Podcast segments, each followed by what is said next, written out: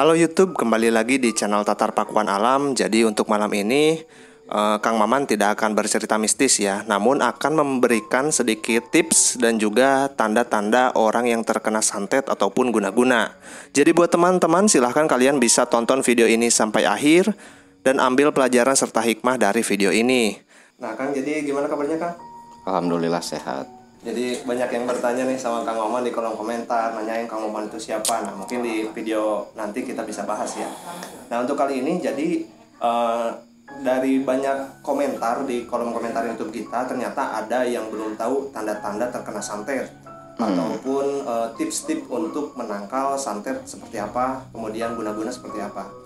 Nah dari eh, pengalaman Kang Maman sendiri, kemudian dari apa yang Kang Maman tahu, sebenarnya tanda-tanda orang terkena santet itu seperti apa sih Kang? Oke, tanda-tanda santet ya. Kalau tanda-tandanya macam-macam sih, tergantung jenis santetnya. Cuman kebanyakan yang umum seperti santet jenis penyakit ya. Kalau santet jenis penyakit itu biasanya memang ada sesuatu yang dirasakan di dalam tubuh. Cuman kalau misalnya si korban ini eh, periksa ke dokter, itu kadang memang sama dokternya nggak ada Iya nggak ada diagnosa, nggak ada hasilnya gitu kan, nggak ketemu penyakitnya apa gitu. Padahal jelas-jelas si pasien sendiri merasakan sakit di bagian-bagian tertentu. Ada yang dirasakan gitu, tapi cek medis sampai di lab juga kadang nggak kelihatan ada penyakit, normal-normal aja gitu. Tuh yang pertama. Nah terus yang kedua, terkadang si penyakit ini terasanya berwaktu. Maksud berwaktu tuh gini, e, misal kita ada terasa sakit di perut ya, misal gitu kan, perut seperti tertusuk-tusuk atau seperti terasa diiris-iris gitu. Nah itu kadang kalau misalnya terasa malam misalnya jam misalnya habis isya atau habis maghrib gitu kan terasa sakit seperti ditusuk-tusuk seperti diiris-iris tapi kalau siang biasa aja sembuh. Jadi kerasanya cuma malam doang gitu. Kadang seperti itu. Dan juga biasanya kalau memang terkena penyakit eh, terkena santet itu sering ada gangguan-gangguan yang sifatnya gak logis gitu di rumah tuh. Gangguannya seperti apa itu kan? Gangguannya biasanya seperti suara-suara yang aneh, terus memang ada interaksi dari bangsa jin ke dia gitu kan kadang suka merasakan rasa takut yang gak jelas, was-was, seperti apa ya, gimana aja lah kalau kita lagi takut akan sesuatu, pasti otomatis hati sama pikiran kita tuh seperti orang was-was, seperti orang takut, padahal kita sendiri nggak tahu sebenarnya apa yang kita takutkan gitu. Kadang seperti itu juga. Nah kalau suara-suara seperti eh, saya ngambil pelajaran dari eh, yang pernah datang ke saya ya itu kadang seperti ada suara taburan pasir lah di atas rumah. Terus ada kayak batu jatuh atau apalah gitu kan. Banyak lah kejadian-kejadian yang aneh-aneh. Cuman memang si dia si korban sendiri yang cuman mengalami gitu. Keluarga yang lain yang di rumah nggak ada yang ngalamin gitu. Nggak ada yang mendengar. Nah kan kalau misal kita melihat uh, sebuah sosok atau penampakan di rumah kita apakah itu termasuk juga gangguan dari santet kang salah satu ciri-cirinya mungkin. Ya kalau memang tadinya nggak pernah ada ya bisa jadi.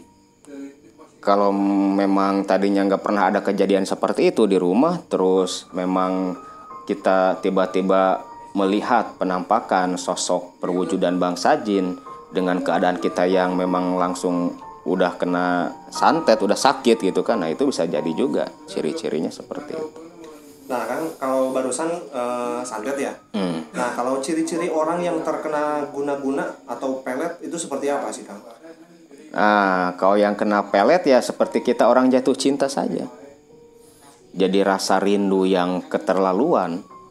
Terus yang yang awalnya kita nggak suka sama dia sama si pelaku gitu kan kita mendadak suka mendadak cinta terus terbayang-bayang terus nah cuman uh, lebih cenderung bermainnya di pikiran doang hmm. gitu jadi nggak sampai soalnya nggak bisa mengendalikan hati nggak bisa kalau mengendali, mengendalikan pikiran bisa kalau yang namanya pelet Jadi rasa rindu, rasa sayang, rasa cinta yang keterlaluan lah nggak normal gitu. Karena itu biasanya orang terkena guna-guna pelet seperti itu. Sampai mungkin uh, disuruh apa pun mau gitu. Iya, itu udah otomatis pasti dipinta apa pun. Mohon maaf malah dipinta berhubungan badan juga pasti mau. Nah kan sebenarnya orang yang terkena pelet atau guna-guna ini mereka sadar nggak sih kan dari maksudnya dari dalam lubuk hati mereka kok saya bisa seperti ini gitu sampai segininya ke orang gitu. Apakah mereka menyadari itu kan kalau hati pasti pasti menyadari. Malah sampai bertanya-tanya berontak juga kan. Kenapa saya gini kenapa saya mau gitu kan. Tapi kalah sama pikiran.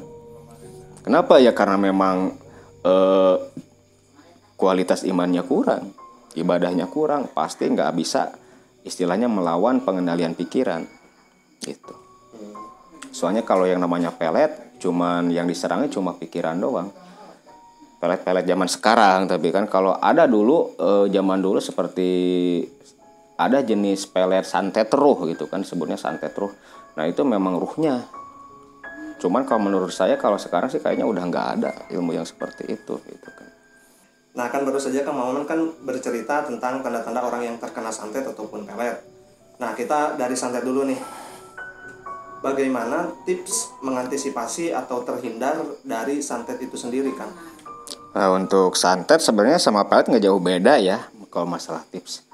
E, pertama e, kita e, lihat hadis dulu ya. Nah, salah satu tips untuk mengatasinya yang dianjurkan oleh Rasulullah. Jadi sebelum kita tidur baca surat al-ikhlas, al-falak sama anas itu tiga kali tiga kali. Nah alangkah baiknya kita bertawasul dulu kepada Nabi Muhammad gitu kan. Ila hadrati Nabi Mustafa Muhammadin sallallahu alaihi wasallam wa ala alihi wa ashabihi wa ajwaji wa duriyatihi wa ahli baitil ajmain. Al-Fatihah. Nah baru baca surat Al-Ikhlas tiga kali Al-Falaq tiga kali Anas tiga kali terus baca lagi Al-Fatihah terus baca ayat kursi 11 balik. Nah itu salah satu tipsnya caranya gitu kan. Nah ada juga amalan-amalan yang lain seperti doa-doa ada. Seperti doa perlindungan gitu kan. Bismillahi Bismillahi Bismillahi aidu bi kalimatillahi tammati ing syarri ma khalaq bisa. Atau bi kalimatillahi tammati la ilaha illallah min kulli syarri insyaallah dihindari dari gangguan-gangguan makhluk seperti itu itu Nah, alangkah baiknya juga kalau saran saya buat teman-teman agar terhindar dari eh, santet ataupun pelet ataupun ya e, bala yang sifatnya dari gangguan jin yang bersifat batin ataupun bala yang bersifat dohir seperti celaka atau apa gitu kan. Nah sebelum kita tidur biasakan. Nah saya juga ngasih tips seperti ini ya kalau ada misalnya banyak ya teman-teman kita yang konsul juga kan e, nge WA lah, nelfon gitu kan yang kena santet atau guna-guna Salah satu tipsnya untuk membantu kita terhindar dari hal-hal seperti itu ataupun kita sudah kena sama hal seperti itu. Pertama kita sebelum tidur sholat lidafil bala dua rakaat. Niatnya usolli sunatan dafil bala rokaat ini mustaqbilal kiblati lillahi ta'ala. Nah bacaannya rokaat pertama sama kedua sama tiap setelah kita membaca surat Al-Fatihah, kita baca surat Al-Ikhlas tiga kali, terus Al-Falak sama Anas satu kali satu kali, eh bukan tiga kali ya, cukup satu kali, Al-Ikhlas satu kali, Al-Falak satu kali, Anas satu kali, ayat kursi satu kali. Nah itu tiap rokaat pertama sama kedua sama. Nah itu biasakan tiap malam, tiap malam sebelum tidur atau habis sholat isya lah, habis sholat isya bisa langsung melaksanakan sholat afil balad, sholat sunat ya. Nah, pas kita mau tidur, berdoa seperti biasa, doa sebelum tidur, nah baca juga doa Bismillahi, Bismillahi, Bismillahi, aidu atau a'udu bi kalimatillahi tammati la ilaha illallah min kulli syarri. Jadi kita berlindung dengan kalimat la ilaha illallah dari segala mara bahaya yang disebabkan oleh makhluk. Ya, yang namanya makhluk itu kan eh, makhluk itu kan ciptaan. Yang nama ciptaan bangsa kan sama ciptaan. Terus misalnya kendaraan itu juga ciptaan. Jadi insya Allah dilindungi dari hal seperti itu. Dari hewan-hewan yang melata Iya, gitu ya, insya Allah.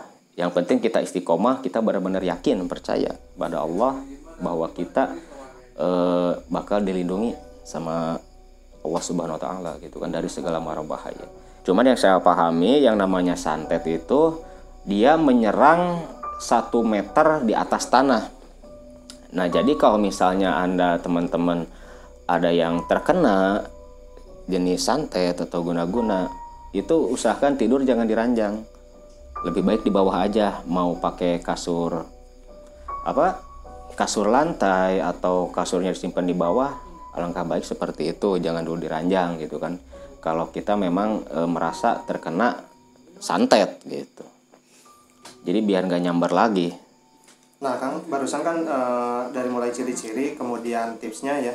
Hmm. Nah, sebenarnya Kang, santet dan guna-guna ini atau pelet ini, ada nggak Kang orang yang bisa terhindar dari itu semua? Maksudnya gini Kang, jadi orang ini nih selalu mendawamkan zikir atau mendawamkan sholawat, apakah orang-orang seperti itu bisa terhindar Kang?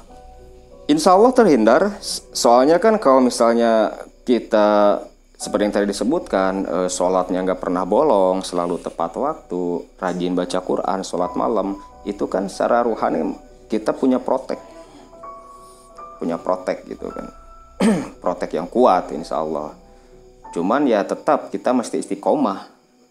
Jangan sampai sekarang kita sholat besoknya enggak. Nah kalau seperti itu ya tetap aja pasti kena. Soalnya yang namanya santet ataupun pelet itu kan dia biasanya berbentuk energi. Nah energi ini punya kecerdasan tersendiri.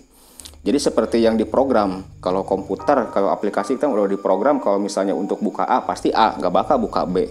Nah santet juga sama kalau misalnya diprogram sama si dukunnya eh, suruh nyantet si A nah kebetulan si A ini proteknya kuat nih. Ini si energi yang berupa santet ataupun yang dibawa sama jin itu bakal nunggu terus. Nunggu apa? Nunggu proteknya melemah. Nah di mana protek mele- proteknya melemah ada lubang untuk masuk langsung tes kena. Nah makanya eh, kita mesti istiqomah dalam beribadah gitu kan. Pertama memang udah kewajiban kita selaku muslim. Yang keduanya juga eh, kalau misalnya kita nggak istiqomah ya pasti bakal terkena gangguan-gangguan seperti itu gitu. Berarti kuncinya istiqomah dalam beribadah. Iya istiqomah dalam beribadah Nah, jadi eh, buat teman-teman itu tadi tanda-tanda atau ciri-ciri orang yang terkena santet dan pelet, kemudian tipsnya juga dari Kang Maman sudah dipaparkan dan eh, orang-orang yang eh, istiqomah dalam beribadah tentunya akan eh, sangat sulit untuk eh, disantet ataupun dipelet ya. Karena mereka tentunya memiliki keimanan yang kuat pada Allah dan hanya berlindung kepada Allah Subhanahu wa taala. Nah, buat teman-teman terima kasih yang sudah menonton dari awal hingga akhir. Jangan lupa like, komen, dan juga subscribe. Sampai bertemu di video-video selanjutnya di channel Tatar Pakuan Alam.